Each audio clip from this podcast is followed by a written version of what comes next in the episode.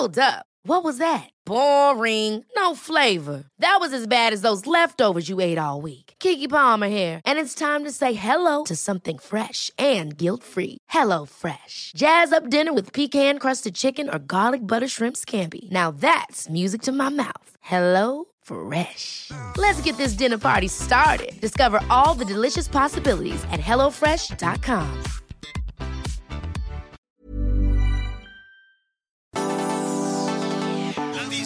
¿Qué tal? ¿Cómo le va? Buenas tardes. Estás a punto de escuchar Yo soy Javier Alatorre. las noticias con Javier Alatorre. La vamos a pasar muy bien. Comenzamos.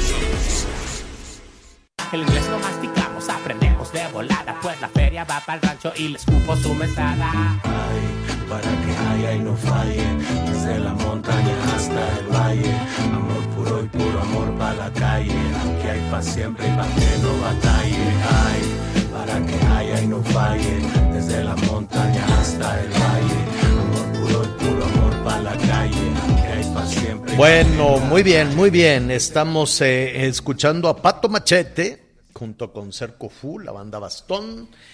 Eh, en, la, en la línea fronteriza, fíjese que de este lado de de la línea, en México, y del otro lado también allá en los Estados Unidos, son muy populares. De hecho, para muchos migrantes se convierte también una, en una referencia. Y así lo estamos saludando esta tarde. Qué gusto, qué gusto que nos acompañe. Este, hay, hay todavía con este tema de los aguaceros, algunas afectaciones. Hay un frente frío todavía. Estamos ya en el segundo día del verano estamos en un frente frío que dejó sin luz allá en Nuevo León.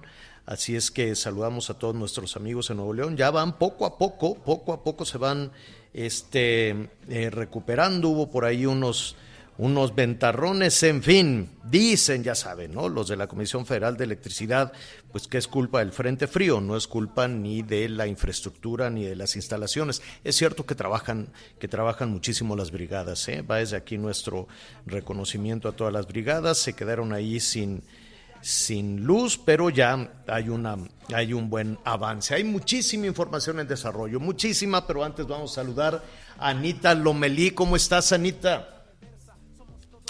Con Anita vamos a estar, está en la cenásica en un ratito, nos va a decir, ya ve que es muy vaga. Este, en un ratito vamos a estar ahí con ella. Miguel Aquino, ¿cómo te va? Buenas tardes. ¿Qué tal, Javier? ¿Cómo estás? Muy buenas tardes, señor. Me da mucho gusto saludarte a ti y a todos nuestros amigos. Muchas, muchas gracias por todos sus mensajes, por toda su comunicación. Y pues sí, la verdad es que me sumo a lo que comentas de algunas de las brigadas de la Comisión Federal de Electricidad. Nos hemos, eh, me, me ha tocado ver incluso aquí en la zona del sureste cuando se dan de repente estos apagones por vandalismo, por huracanes o por negligencia de algunos o cosas mal hechas. O porque se lo roban, sí, ¿eh? se roban el cable. Sí, se robaron el cable, fue lo que se dio en Playa del Carmen el fin de semana pasado, 12 horas se quedaron sin energía eléctrica. Y sabes en donde también fue un gran reconocimiento, en donde veía que a pesar de que seguía lloviendo, a pesar de cómo estaba la situación en el pasado huracán, ahí la gente de la comisión trabajando. ¿eh? La verdad es que sí, de repente bueno.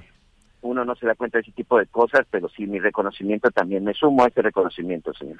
Bueno, pues estuvieron sin luz, pero ya han avanzado, han avanzado muchísimo con este calorón. Imagínate quedarte sin, sin el ventilador, sin, sin lo mínimo indispensable. ¿Cómo estás, Anita Lomelí? Buenas tardes. Hola Javier, ¿cómo están? Muy buenas tardes. Pues aquí escuchándolos me uno al reconocimiento, por supuesto, porque son muchos trabajadores los que siempre salen de inmediato, mientras uno se relaja, se enoja, este, ellos salen a darla con todo y pues a, a tratar de, de, de poner de nuevo todos los servicios. Y fíjate que justo hablando de eso, estoy en Tecámac, en Tenatica, que es el Servicio Nacional de Sanidad, Inocuidad y Calidad Agroalimentaria. En corto, son responsables de, de las plagas y de cuidar todo lo que entra y lo que sale de nuestro país. En este momento, por ejemplo, me estaban platicando sobre la emergencia de fiebre hemorrágica viral de los conejos. Se contagia de conejo a conejo cuando se ponen a, a socializar estos animalitos y resulta pues que es una plaga que acaba con ellos. De plano se contagian y se mueren.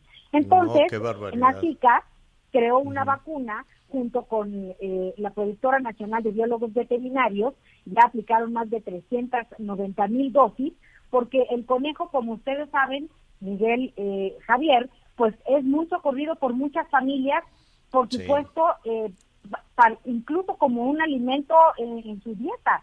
Además de que es una carne magra, pues para que no vaya a haber un desequilibrio en ese sentido, pues aquí se está trabajando en ese sentido. Pues vamos a conocer un poquito más de lo que se está desarrollando allí en un momentito. Información en desarrollo. Hay una reunión a puerta cerrada en Palacio Nacional. Entonces imagínate, el presidente mandó llamar a Claudia Sheinbaum y le dijo, a ver que venga Claudia, ándale. Y ¿sabes a quién más? Al ingeniero Slim, que venga Slim, ándale. Y entonces, pues evidentemente se pusieron a ver todo lo de la línea 12, ¿quién va a pagar? Porque si el pedacito de la tragedia, no, no es un pedacito, es un tramo elevado que provocó una verdadera tragedia, una verdadera tragedia, pero comparada con cuántos kilómetros son, 12 kilómetros si no me equivoco, Miguel, es así, ¿verdad? Bueno, Sí, sí, sí, comparado do- con eso, 12, 12 kilómetros de tramo elevado. de tramo 12 elevado, kilómetros del tramo elevado. 6 de Si esa trave- a nivel de tierra. Si esa trave es la que analizaron y estaba toda mal hecha, sin, eh, ¿cómo se llaman? Los tornillos, sin los pernos, en donde debería de haber 12 pernos, había tres pernos. Y si la mezcla que utilizaron para el concreto era diferente, pues yo creo que la tienen que revisar toda. Queremos suponer que después de la revisión que hicieron los ingenieros, este, e incluso en la parte subterránea que también está mal hecha, pues está, lo hemos dicho aquí, prácticamente toda la línea 12 eh, sujeta a revisión. Alguien tiene que pagar y en muchas ocasiones pues habrá que ver que será mejor hacerla de nuevo o ir reparando tramo por tramo. ¿Cómo van a saber cuántos tramos, cuántos pernos hay en cada uno de los tramos? Debe de haber la tecnología suficiente para eso. El hecho es que están ahí reunidos, el hecho es que de lo que se trata y al ratito vamos a hablar ahí también con Irving Pineda, a quien le mandamos un saludo, pues de lo que se trata es de ver, uno, quién va a pagar, ¿no? O bueno, antes de ver quién va a pagar, qué van a hacer con la línea 12 del metro, que moviliza un promedio de dos millones de trabajadoras y trabajadores todos los días. Entonces el asunto es muy serio. Ahorita les pusieron camiones gratis, pero ¿quién va a pagar esos camiones? Porque para poner esos autobuses, pues evidentemente se tuvo que distraer el uso de esos autobuses en otra ruta o están dejando de, de tener los ingresos que se necesita también para la reparación. Es decir, tapas un boquete, pero abres otro, pero abres otro. Y además este es, este es un boquete tremendo que, eh, que, que no se solucionaría únicamente con poner esos servicios de autobuses gratuitos en, en un tramo de esta línea del metro. Es un problema muy serio que se está tratando en este momento allí en Palacio Nacional. ¿Cómo lo van a reparar? ¿Quién lo va a reparar? Y la otra cosa, ¿quién lo va a pagar? Anita. Y Javier, Oye, Javier. déjame, déjame comentarte, Anita, amigos, eh, yo conozco muy bien toda esta zona, que como ustedes bien saben, bueno, pues yo este, radiqué mucho tiempo en la zona oriente de la capital del país. Hay un, hay un tema que también de repente se le ha olvidado a las autoridades, son los pequeños negocios alrededor del metro. Esos pequeños negocios que en algún momento, bueno, pues te suministran desde la botella de agua, o a lo mejor una carga para tu teléfono celular, una pequeña tienda, la farmacia de la esquina. Es decir, alrededor de cada una de estas estaciones del metro que hoy están cerradas, en donde hoy no hay eh, el tránsito que normalmente tienen, esos pequeños negocios, señor, en el 2014 muchos quebraron, muchos se fueron a la quiebra, simple y sencillamente porque sus ventas no eran la misma. Creo que ese es un asunto que también deberían de ver las autoridades, porque de por sí la economía de este país y de muchos de ellos ya fue golpeada por la pandemia. Este cierre, cuando ya estaban tratando de regresar a reactivar su economía, este cierre les va a perjudicar. Ojo con esos pequeños changarros, porque estamos hablando de desempleo y estamos hablando de, mu- de una actividad local, Javier. Eso es, eso, es, es. eso es una de las cosas que a mí me llama mucho la atención. ¿Por qué? Porque los dueños de esos pequeños negocios es gente que habita en esa misma zona de Tláhuac y de Iztapalapa. Anita. Pero una cosa, fíjate Javier, me parece muy importante todo lo que estamos eh, comentando en este momento. Pero, primero que nada, sí alguien debe de explicarnos exactamente qué pasó. ¿Qué pasó? Porque si no entendemos qué pasó y quién fue responsable, no es posible avanzar en, en los parques, en tú pégale, yo le pago. No, no, no, no, no. Partamos desde el punto uno. ¿Qué fue lo que pasó? Ya nos dijeron que no era la calidad, que no eran los pernos. ¿Dónde están los pernos? ¿Quién fue responsable de que no es un problema estructural. En síntesis, está mal hecha. ¿Y, y, y quién es el responsable de todo eso?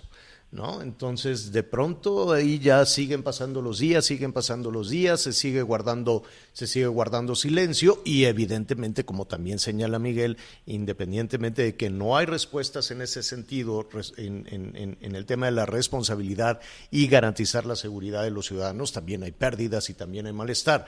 Entonces, todo eso se puede traducir después en votos.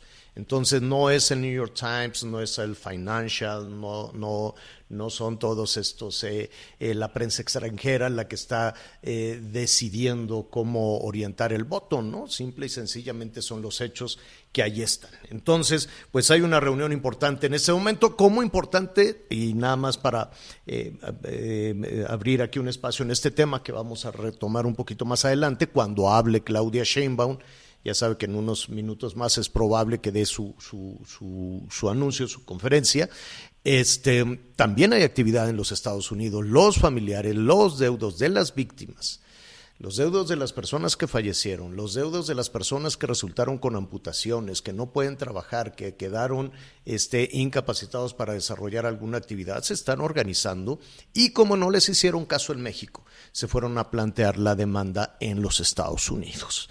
Entonces, ese tema, esa, esa, esa pues no quiero yo decir satisfacción, pero esta, esta demanda que están poniendo también eh, los familiares de las personas que fallecieron o que resultaron lesionados en este accidente siguen con su actividad, siguen planteando las denuncias. No se les abrió la puerta en México, les decían, no, pues mira, te vamos a... Andaban de hospital en hospital, era increíble. En este, con ese accidente, tremendo accidente si tú quieres, pero con ese accidente que afectó, que dejó 26 personas eh, muertas. ¿Cuántas personas lesionadas? Alrededor de 70, si no me equivoco, ¿no? Eran alrededor de 70 personas lesionadas. Dejó al descubierto la infraestructura hospitalaria que tenemos en una ciudad de 8 millones de personas o en una zona conurbada de 22 millones de personas. No tiene la Ciudad de México y la zona conurbada la capacidad hospitalaria pública para atender a 70 lesionados. Y ahí quedó, ahí quedó al descubierto. Ahí quedó al descubierto. Iban de un hospital al otro y luego se los llevaban a Joco y luego se los llevaban a no sé dónde y acababan en un hospital privado y ahora quién va a pagar, pues yo no voy a pagar y que si que pague el seguro del metro, que pague aquel, que pague el otro. En una ciudad, olvídate de la zona conurbada. Vamos a quedarnos en los casi nueve millones de personas de la Ciudad de México, casi nueve millones de personas. No tuvo la ciudad la capacidad hospitalaria para atender a 70 lesionados. Y ahí quedó, ¿no? Ahí también está sobre la mesa. Así es que lo vamos a retomar en un ratito.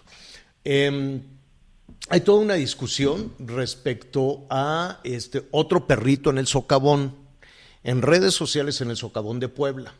En redes sociales hay imágenes en la que se ve a un perrito pues asustado, solitario al fondo del socavón que cada día se va abriendo más. Recuerda usted que rescataron a otros dos perritos. Bueno, pues unas imágenes de dron que se han viralizado, que han circulado a través de las redes sociales, indican que ahí está el otro perrito y entiendo que Protección Civil de Puebla pues estaría presionado desde luego por la ciudadanía para rescatar al, al animalito, para rescatar al, perrito. Sin embargo, este, pues hay confusión, hay confusión, este, protección, eh, veremos si Protección Civil seguirá adelante o si efectivamente hay otra mascota, hay otro perrito al interior de este socavón que sigue creciendo, sigue creciendo y del que tampoco hay explicaciones. ¿eh? Ahí llegaron los del poli, ahí llegaron los de protección civil, desalojaron a las personas, pero nada se sabe de nueva cuenta de lo que ahí sucedió, de lo que ahí, de lo que ahí pasó. Le digo que hay muchísima información en desarrollo. Y mire, le adelanto un poquito del tema que vamos a discutir en unos minutitos más. Anita, eh, tú estás allá en Senásica y estás en comunicación con tu teléfono celular. Afirmativo. Bueno, pues eres una de las 88 millones, 88 millones 200 mil este, usuarios de teléfono celular. Cuando hablamos de esa cifra que dio a conocer el subsecretario de la Secretaría de Comunicaciones y Transportes, pues se hablaría de que el 92% de las personas tiene un teléfono celular, un smartphone. Pero pues yo tengo mis dudas. Una cosa es decir que hay 88 millones y medio de usuarios de telefonía celular en un país de 120 millones de personas dirías, wow, qué adelanto, que la digitalización del país está increíble. Pero una cosa son las personas y otra cosa es las líneas. ¿Tú cuántas líneas de teléfono celular tienes, Anita? No, pues una. ¿Una nada más? ¿Tú, Miguelón? Sí. Dos, señor, el, Dos. de trabajo y el personal. Exacto, el de trabajo y el personal, y hay, que, y hay políticos que pueden tener hasta cinco o seis y de pronto no se ha podido tampoco controlar, pero hay también algunos malosos que pueden tener hasta 40, 50, ¿no? Y que van robándose las líneas y que después las van vendiendo. Entonces, sí hay que poner en, perspectiva, es un tema muy interesante de cómo el país se está digitalizando, de cómo se va ampliando el servicio de Internet, aunque no es necesariamente el hecho de que se amplíe, no es una garantía de que sea bueno. Muy bien, pues ahí lo, lo, lo, vamos a tomar en un, en un momentito más. Fíjese que aquí le, le hablamos también de la presencia del cardenal Pietro Parolín, él es el secretario de Estado Vaticano. Eh, está de visita, está de visita en México, tuvo una reunión con, eh, con las eh, autoridades. Tuvo una reunión incluso en Palacio Nacional con Claudia Sheinbaum, se le declaró huésped distinguido y ha llamado muchísimo la atención ¿no? a qué vino el, secretario, el secretario de Estado Vaticano. Hay que recordar que si bien la relación entre el gobierno mexicano y el Vaticano no es la mejor, por algunas cuestiones eh, un tanto ríspidas, y, lo vamos a decir, ¿no? O sea, el, gobierno mexicano le ha pedido al Papa Francisco que se, que se disculpe, que se disculpe a nombre de la Iglesia Católica a propósito de los 700 eh, em, años de todos los eventos este, que se tienen organizados, los 700 años de la fundación de Tenochtitlán, pero los 500 años de presencia española. El gobierno mexicano le dice la invasión colonial española eh, y en ese contexto se hizo esa solicitud, se le envió una carta a la corona española y al jefe de la Iglesia Católica y eh, además se le solicitaron algunos códices que están en los museos vaticanos, eh, que no se tiene todavía la respuesta es si se les van a prestar o no se les van a prestar. En fin, para hablar de esta reunión, del contexto en el que se desarrolla esta reunión, yo le agradezco mucho a el embajador de México en la Santa Sede, Alberto Barranco, esta conversación. Embajador, ¿cómo estás? Qué gusto saludarte. Buenas tardes. Embajador. Se nos fue el embajador. Creo que se cortó. Creo que, se cortó.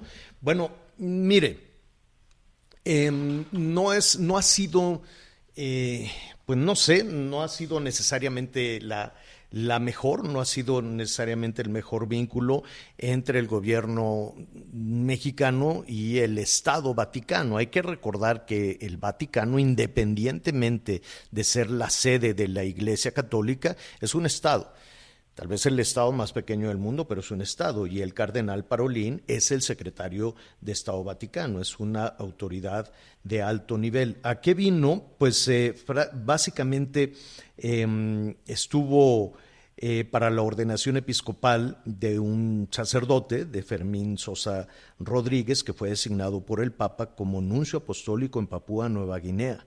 Así es que eh, independientemente de los aspectos religiosos, está también los aspectos de carácter político, porque es un secretario de Estado de el Estado Vaticano. Ya tenemos de nueva cuenta la comunicación con Alberto Barranco, embajador de México en la Santa Sede. Embajador, qué gusto saludarte. Buenas tardes. Igualmente, Javier, muy buenas tardes, buenas tardes a la audiencia. Eh, eh, ayúdanos un poco a contextualizar o te preguntaría directamente a qué vino, cuál fue el tema, no necesariamente de carácter religioso, sino de carácter político o en la relación de Estado a Estado, la presencia del cardenal Parolín. Mira, el cardenal Parolín tiene una dualidad. Por una parte, bueno, pues es el, el segundo del Papa, por decirlo así, y por otra parte, bueno, él es un cardenal y tiene su jerarquía, vino a, una misión de carácter apostólico, a entregar el palio eh, de arzobispo, a, como lo mencionaste, a Fermín Emilio Sosa. Rodríguez, que va a hacer el anuncio en Papúa Nueva Guinea. Pero al mismo tiempo, el cardenal Parolín, siendo secretario de Estado del Vaticano, pues es, eh, vamos a decir, el, equivalente a un primer ministro de un Estado es decir, en un país que es una monarquía absoluta, él sería el equivalente a lo que a lo que es un primer ministro. En esa condición, bueno, pues se le se le abrió el camino para que tuviera una reunión con el presidente de la República de tipo privado y estuviera en una ceremonia en donde se le declaró huésped distinguido de la Ciudad de México y luego hubo un tercer evento que tú conoces que fue en la Anunciatura Apostólica es decir, la Embajada del Vaticano en México, en donde eh, se hizo un reconocimiento por los ocho años de pontificado de Francisco. Eso fue básicamente lo que es. Ahora, evidentemente el carnal Parolín es el hombre que maneja, vamos a decir, al Estado Vaticano. Es la máxima autoridad del Estado como tal. Eh, Son dos cosas que, que son iguales pero al mismo tiempo separadas que es, el, la Santa Sede, donde está el jefe de la Iglesia Católica, y el Estado Vaticano, que es un Estado como tal, que actúa como tal, que da pasaportes, que tiene su aduana, que tiene su policía, que tiene sus leyes, que tiene su cárcel, en fin, que siendo el país más pequeño del mundo, pues tiene esa cuestión. entonces, el cardenal Parolín, en esa condición, pues fue al, al, ante, primero ante la Grey Católica, fue a Itzabal, Yucatán, estuvo en la Basílica de Guadalupe y después ante la autoridad de carácter civil. Eh, ¿Sabemos eh, cuáles fueron los, los, los temas o, lo, lo, lo, que se discutió en Palacio Nacional en esa reunión con el presidente? ¿Y quién, estuvo en esa reunión?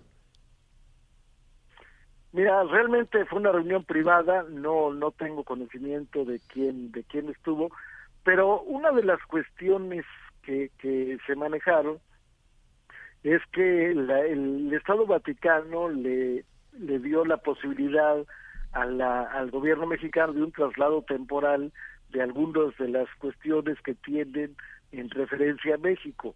Concretamente hay un códice. Los códices. El códice, uno de los códices, de los cinco códices que tiene el Vaticano, que le permitirán tenerlo en México. Al mismo tiempo el Papa está regalándole a México un facsímil de otro de los códices, el Códice Borgia. Y, bueno, tenemos ya otras dos ediciones. El Papa Juan Pablo II le regaló a México, le regresó a México, porque es de la verdad, el Códice de la Cruz Valiano, que tiene que ver con toda la medicina, toda la arbolaria prehispánica. Entonces, bueno, ese era uno de los motivos, dando, siendo los los 500 años de la caída de México Tenochtitlan, que para la Iglesia Católica son los 500 años del inicio de la evangelización, bueno, pues había esa, esa posibilidad de que el presidente de la República le agradeciera este gesto al Papa a través del cardenal de esta de este préstamo temporal o este traslado temporal que está haciendo, porque al final de cuentas son documentos que tienen que ver con la historia de México. eh, eh, sin embargo, con esta con esta fecha que por cierto, pues hay ya todos los todos los preparativos para, para eh, estas conmemoraciones, ¿no? Eh, los 700 años de la fundación de Tenochtitlan, embajador, y, la visión puede ser diferente. Eh, justo como tú lo señalas, los 500 años del inicio de la fe católica en América o, por lo menos en México, para el gobierno mexicano son los 500 años de una invasión colonial española por la cual se tiene que disculpar el Vaticano, o por lo menos el jefe de la Iglesia Católica. Bueno, el presidente de la República le envió una carta al Santo Padre pidiéndole que se diera esa disculpa. En realidad, ya el padre, el Santo Padre, el Papa, había dado, ofrecido una disculpa sobre la situación de los clérigos que abusaron, porque finalmente la invasión española pues, nada tiene que ver con la autoridad eclesiástica, pero sí tiene que ver con los misioneros, los sacerdotes que llegaron y que en alguna forma también abusaron de su condición de sacerdotes contra los naturales. Eh, en este caso ya había habido una, pero sin embargo tenemos tenemos eh, la confianza de que habrá un pronunciamiento del Papa similar al que ya se hizo en Bolivia. Posteriormente hubo otro pronunciamiento del Papa Francisco en San Francisco, en, en San Cristóbal de las Casas, ahí en Chiapas, en su visita que hizo hace ocho años, hace casi nueve años. Sí. Sí, sí, sí. Eh, eh, eh, es decir, la, la, el, el, jefe en turno de la Iglesia Católica ya lo, ya lo ha hecho. ¿Por qué insiste ahora el gobierno mexicano en que se disculpe por tercera ocasión? Bueno, lo que pasa es que no lo hizo en una forma genérica. Perdón, al revés, lo hizo en una forma genérica y lo que quiere el presidente de la República es que se haga en una forma específica de, de, lo que fue la conquista de México, de lo que era eh, México, que todo abarcaba Guatemala y abarcaba Nicaragua y abarcaba Honduras. eh, finalmente, bueno, pues ese sería un paso específico, concreto de eso.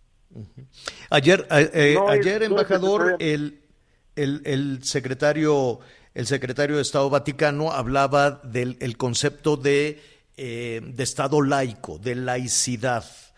Eh, ¿a, qué se refería con, con, eso? Antes de ir contigo, Anita, sé que, que, quieres preguntar, ¿a qué se refiere con eso? ¿México es un Estado laico? ¿Es un gobierno laico?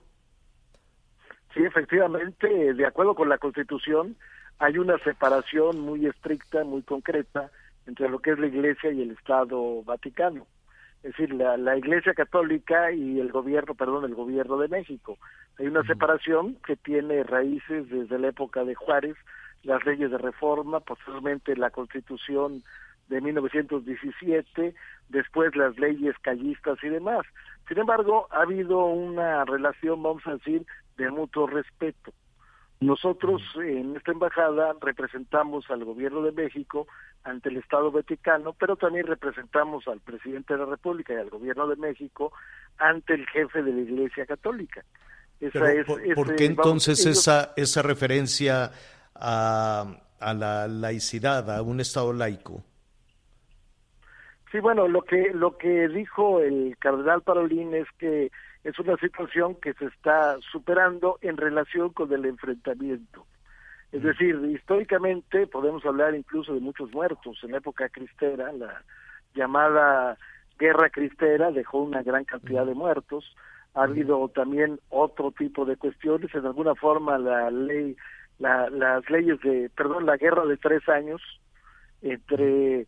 quienes no querían la constitución de, de de 1857 y los que sí la aceptaban, bueno, eso también tuvo que ver en alguna forma con las leyes que separaban la Iglesia del Estado. Hay que el, el, hecho de... Eh, sí, perdón, embajador, perdón.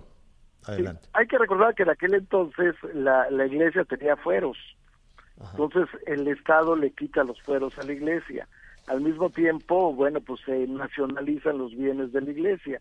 Sin embargo, actualmente lo que dijo el cardenal Parolín es que esta situación ya no es de enfrentamiento, ahora es de respeto mutuo. Que finalmente, eh, ah, bueno, pues eh, actualmente el gobierno mexicano está reconstruyendo, está ofreciendo ayuda para reconstruir iglesias dañadas por el terremoto, el último que tuvimos en México.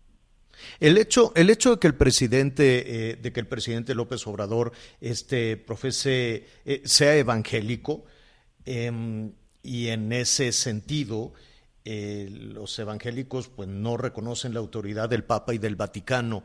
¿Es, es, es, algo que, que, pueda afectar la relación política con el Estado Vaticano? Bueno, para nada. A final de cuentas, a final de cuentas, el presidente de la República reconoce a un hombre que tiene una gran autoridad moral.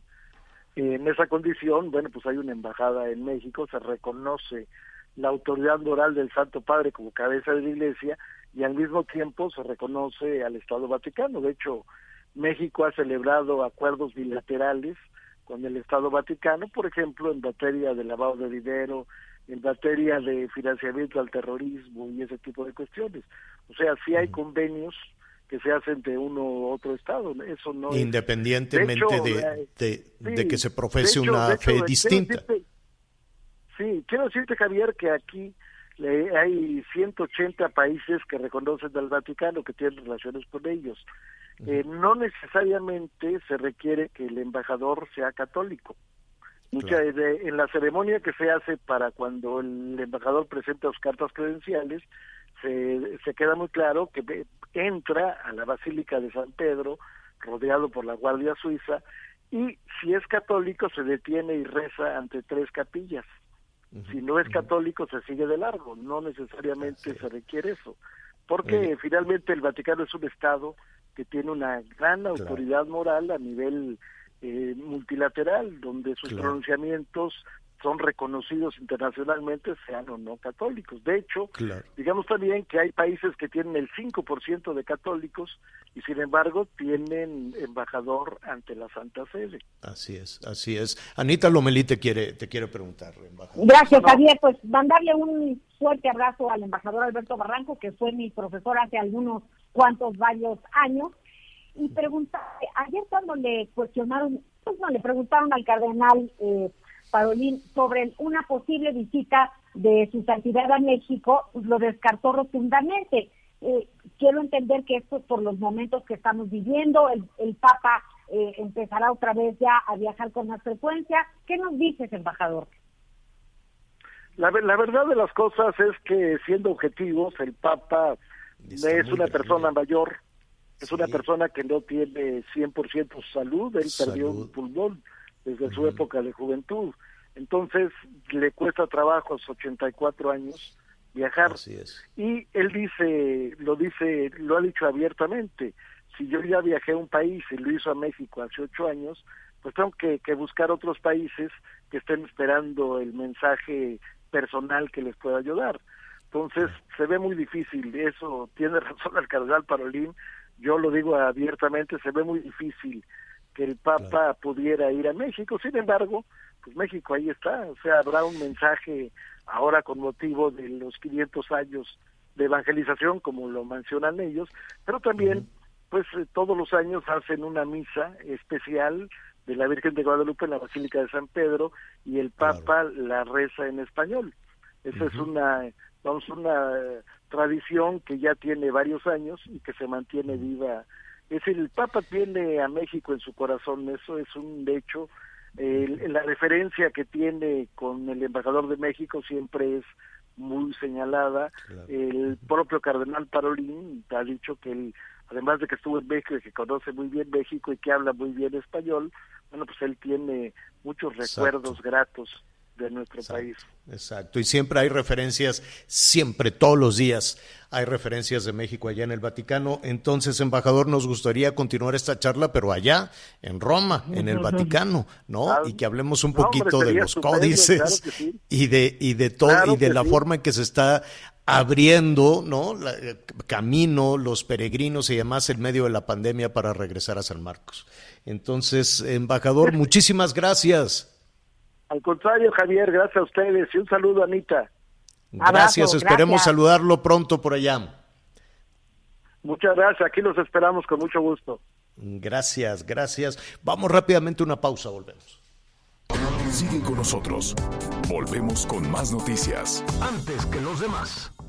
Heraldo Radio. La HCL se comparte, se ve y ahora también se escucha.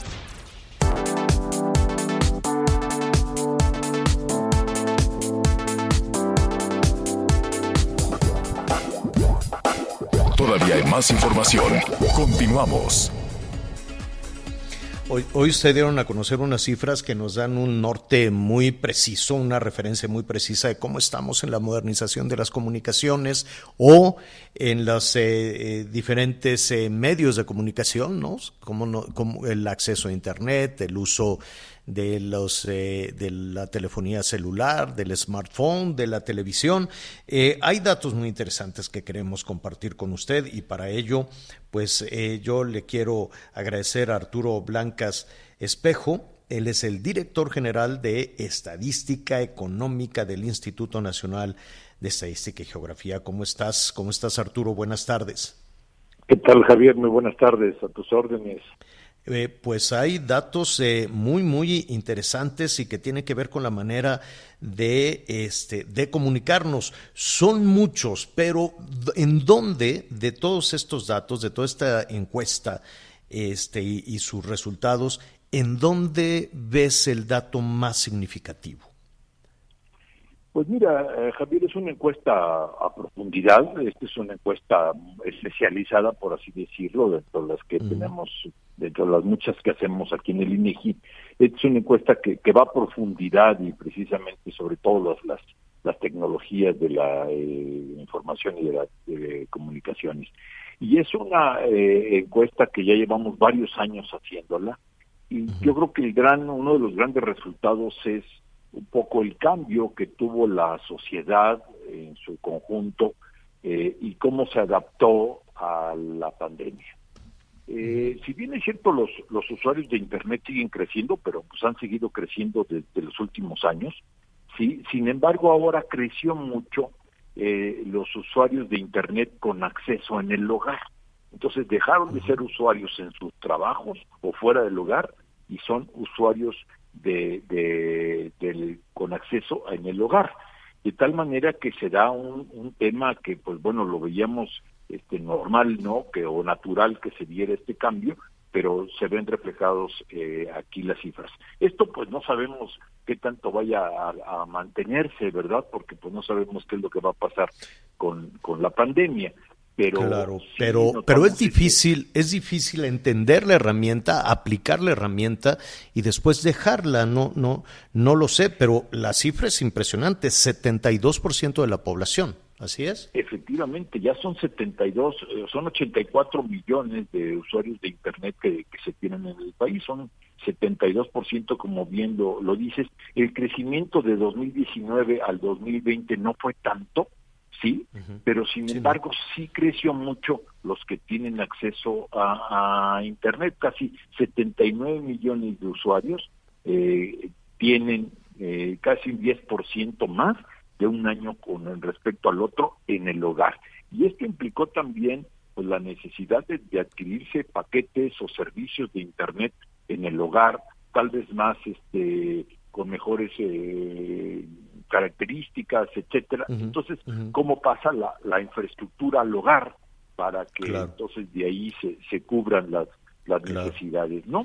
Tal, tal vez una tal vez una medición que no que no tenemos, o sea, tenemos eh, que que como herramienta entró al hogar. Eso es muy interesante, pero no sabemos qué tan eficaz es la herramienta, porque ah, cómo se batalla, no sé si allí en el INEGI, pero de pronto por todos lados este se batalla para poder tener una buena señal de internet. Hay en ese sentido estados que este pues no tienen esa calidad de servicio, ¿no?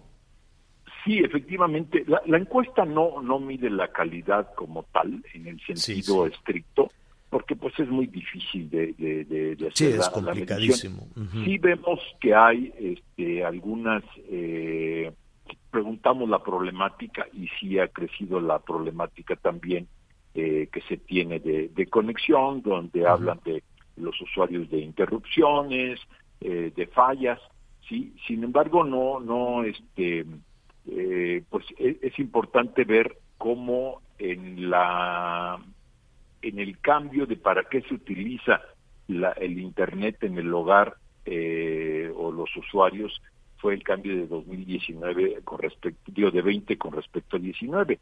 Y uno de los, de los usos más importantes fueron las operaciones bancarias, que fue el que más creció porcentualmente, creció un 35%, al pasar de 13.5 a 18.2 millones de personas.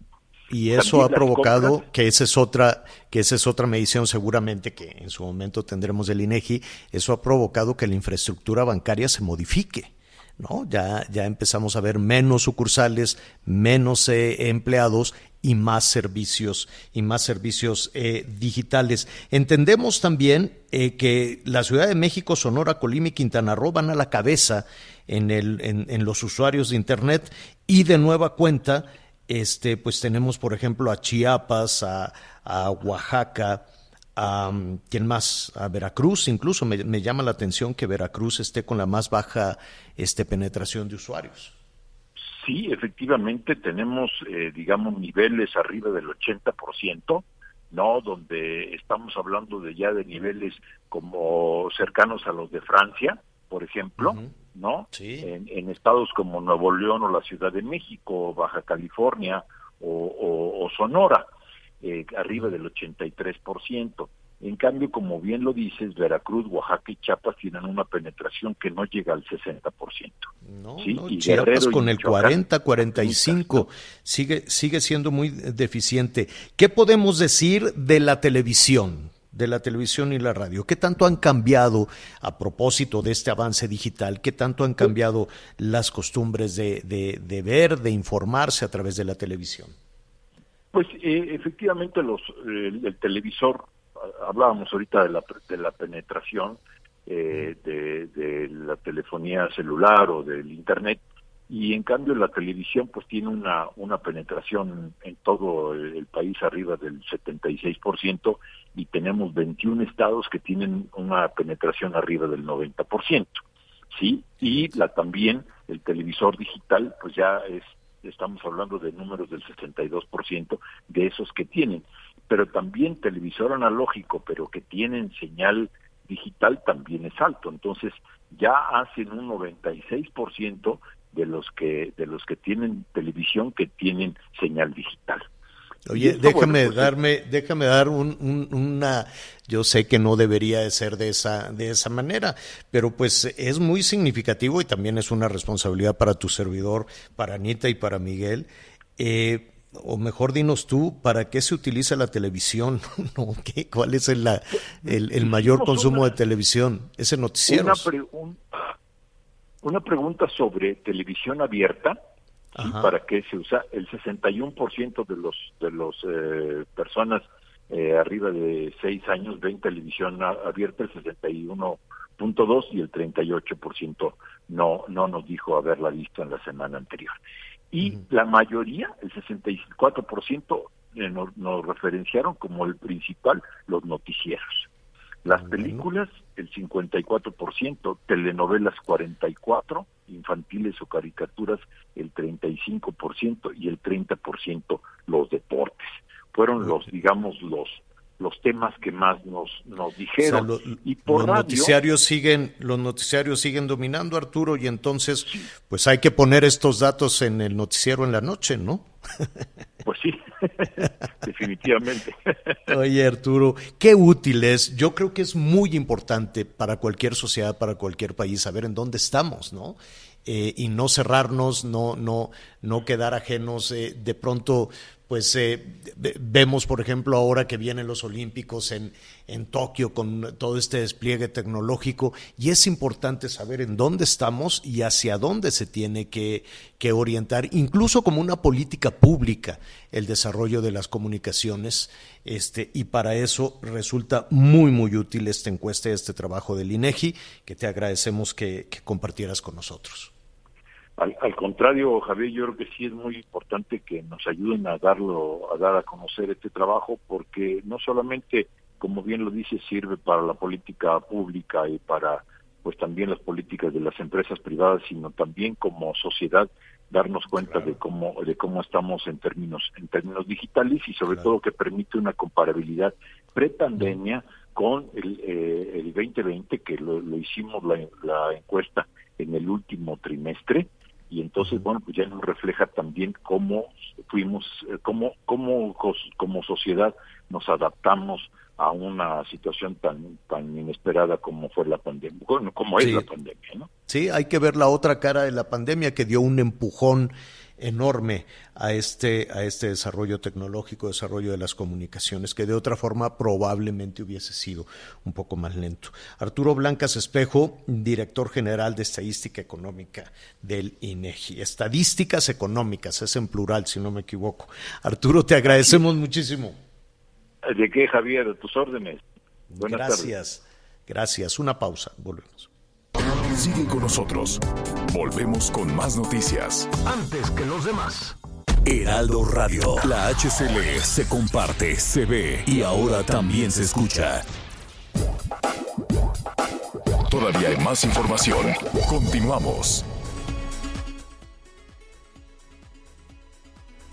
Continuamos con más información en las noticias con Javier Alatorre y como siempre vamos a darle la bienvenida a nuestra amiga Ari Chávez del Instituto Politécnico Nacional. Aris, nos tienes información muy importante. La prevención sin duda siempre es muy bueno para la salud. Sí, mi querido Miguel, qué gusto saludarlos. Efectivamente, lo mejor que podemos hacer en esta época de contagios es prevenir, no esperar a ver si nos contagiamos o no. Por eso les tengo una muy buena noticia. Ponga mucha atención si usted quiere adquirir el día de hoy factor de transferencia, un tratamiento que está ayudando a miles de personas a recuperar la salud, que es lo más importante, y sobre todo a prevenir contagios. Vaya marcando este número telefónico porque les traigo muchas sorpresas. Así que le va 55 56 49 44 44. El factor de transferencia es uno de los tratamientos más exitosos que ha revolucionado por completo la forma de tratar diversas enfermedades con resultados rápidos, efectivos. Desde la primera semana usted va a comenzar a sentirse muy bien. Este tratamiento desarrollado por el Instituto Politécnico Nacional lo hemos administrado a miles de personas con resultados sorprendentes. Pero ¿por qué es tan efectivo? Porque va directamente a nuestro sistema inmunológico. Resulta que el 80% de las enfermedades que padecemos tienen que ver con un mal funcionamiento de nuestro sistema inmunológico, es decir, si nuestro sistema inmunológico, nuestras defensas, vaya, están bajas, entonces somos presa de virus, de bacterias o de que alguna enfermedad nos dé fuertísimo y por eso vemos tantos casos de enfermedades autoinmunes y crónico-degenerativas. Pero cuando empiezan a tomar el factor de transferencia, empiezan a recuperar la salud. Hay dos tipos de personas que lo pueden tomar. Las personas que lo pueden tomar de manera preventiva, es decir, para evitar futuras enfermedades, porque eleva el sistema inmunológico hasta en un 470%. Esto nos garantiza crear una barrera protectora que haga mucho más difícil un contagio. Pero si ya tenemos una enfermedad, actualmente lo aplicamos en más de 150 enfermedades con resultados extraordinarios. Cáncer, diabetes, lupus, esclerosis múltiple, artritis reumatoide, fibromialgia, enfermedades de la tiroides, asma, bronquitis, pulmonía, neumonía toda esta gama de enfermedades que den mejorías extraordinarias. Y además es muy fácil de tomar. Es una dosis diaria y desde la primera semana ustedes van a ver resultados, desde bebés hasta personas de la tercera edad.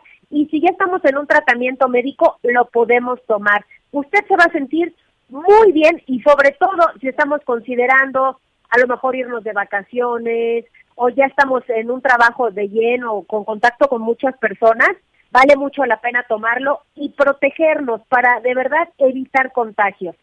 Si llaman en este momento, se van a llevar en la compra de su paquete de 20 dosis otras 20 de regalo. Solo el día de hoy van a obtener 40 dosis. Viene gratis un kit sanitizante que trae dos caretas transparentes, dos cubrebocas y dos geles antibacteriales. Y si son de las primeras 50 personas en marcar, les vamos a incluir un reloj inteligente que se puede conectar a su celular para leer sus mensajes, para poner música, para ver sus redes sociales y un par de audífonos AirPods, que son unos audífonos inalámbricos para que ya no utilicen más los cables. Todo esto gratis el día de hoy, pero son pocos paquetes, ¿eh? Así que marque 55 56 49 44 44. El 55 56 49, 44, 44 y van a obtener sus 40 dosis de factor de transferencia con todos estos regalos. Muy bien, muchas gracias, Aris. Buenas tardes. Buenas tardes, un abrazo. Regresamos con más en las noticias con Javier Alatorre. Sigue con nosotros. Volvemos con más noticias. Antes que los demás. Heraldo Radio. La HCL se comparte, se ve y ahora también se escucha. Todavía hay más información. Continuamos. Con el tiempo justo para agradecerle a nuestros amigos a través de Audiorama y de El Heraldo Radio el favor de su atención. Vámonos rápidamente a Javier Alatorre MX. Javier Alatorre MX, javieralatorre.com, vamos a hablar de Reynosa, vamos a hablar de la violencia política. Mire, ¿hay o no hay un perrito en el... Gracias por acompañarnos en Ever catch yourself eating the same flavorless dinner three days in a row? Dreaming of something better? Well, HelloFresh is your guilt-free dream come true, baby. It's me, Kiki Palmer. Let's wake up those taste buds with hot, juicy pecan-crusted chicken or garlic butter shrimp scampi. Mm. Hello Fresh. Stop dreaming of all the delicious possibilities and dig in at HelloFresh.com. Let's get this dinner party started.